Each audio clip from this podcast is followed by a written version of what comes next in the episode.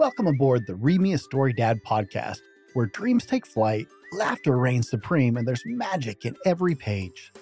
Let's dive into today's wonderful tale together, starting right now. Welcome to Read Me a Story Dad, where there's a father's love in every page.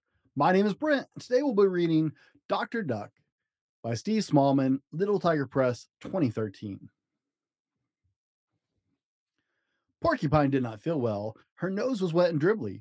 Her head felt full of cotton. Her legs were weak and wibbly.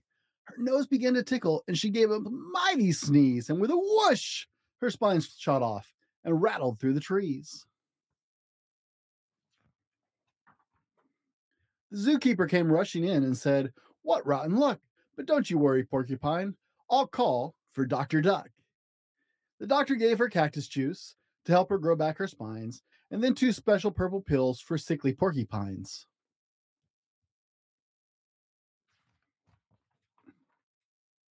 Giraffe called out, "I'm sickly too, from standing in the breeze. It's made my neck go stiff while I've been nibbling the trees."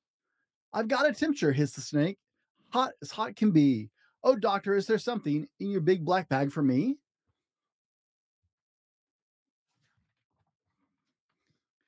The doctor put up a ladder beside the tall giraffe, then wrapped the toasty snake around her neck just like a scarf. "Your neck will soon be fine," he said. "Now go back to your trees, and snake will feel much better as he cools down in the breeze."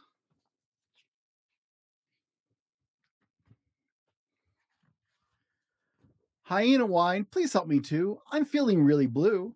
"Don't worry," Doctor Duck said. "I've got just the cure for you." He told him jokes and tickled him, and very shortly after, Hyena started rolling on the floor in fits of laughter.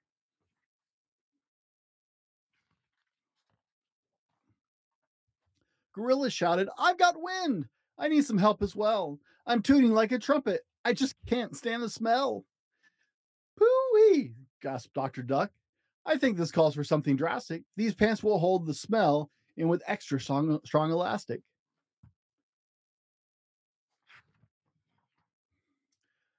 "Doctor," said the keeper, "you're a genius, it's true. Porcupine is feeling so much better thanks to you. Giraffe's neck isn't stiff, and the snake is feeling nice and cool. Hyena can't stop laughing and wiggling, giggling like a fool."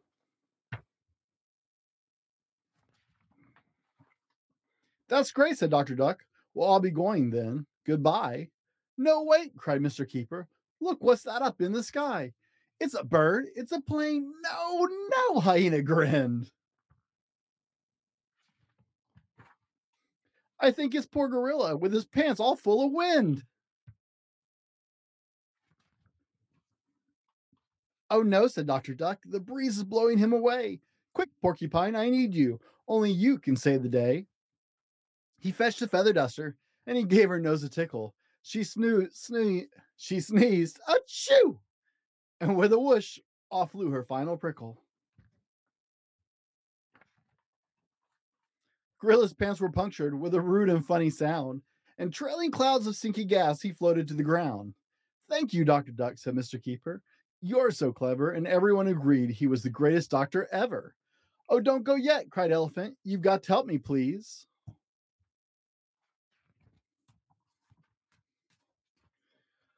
"I've got to tickle my trunk. I think I'm going to."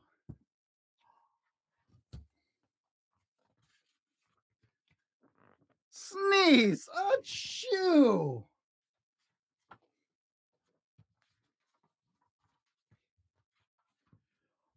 I hope you enjoyed Doctor Duck, written by Steve Smallman.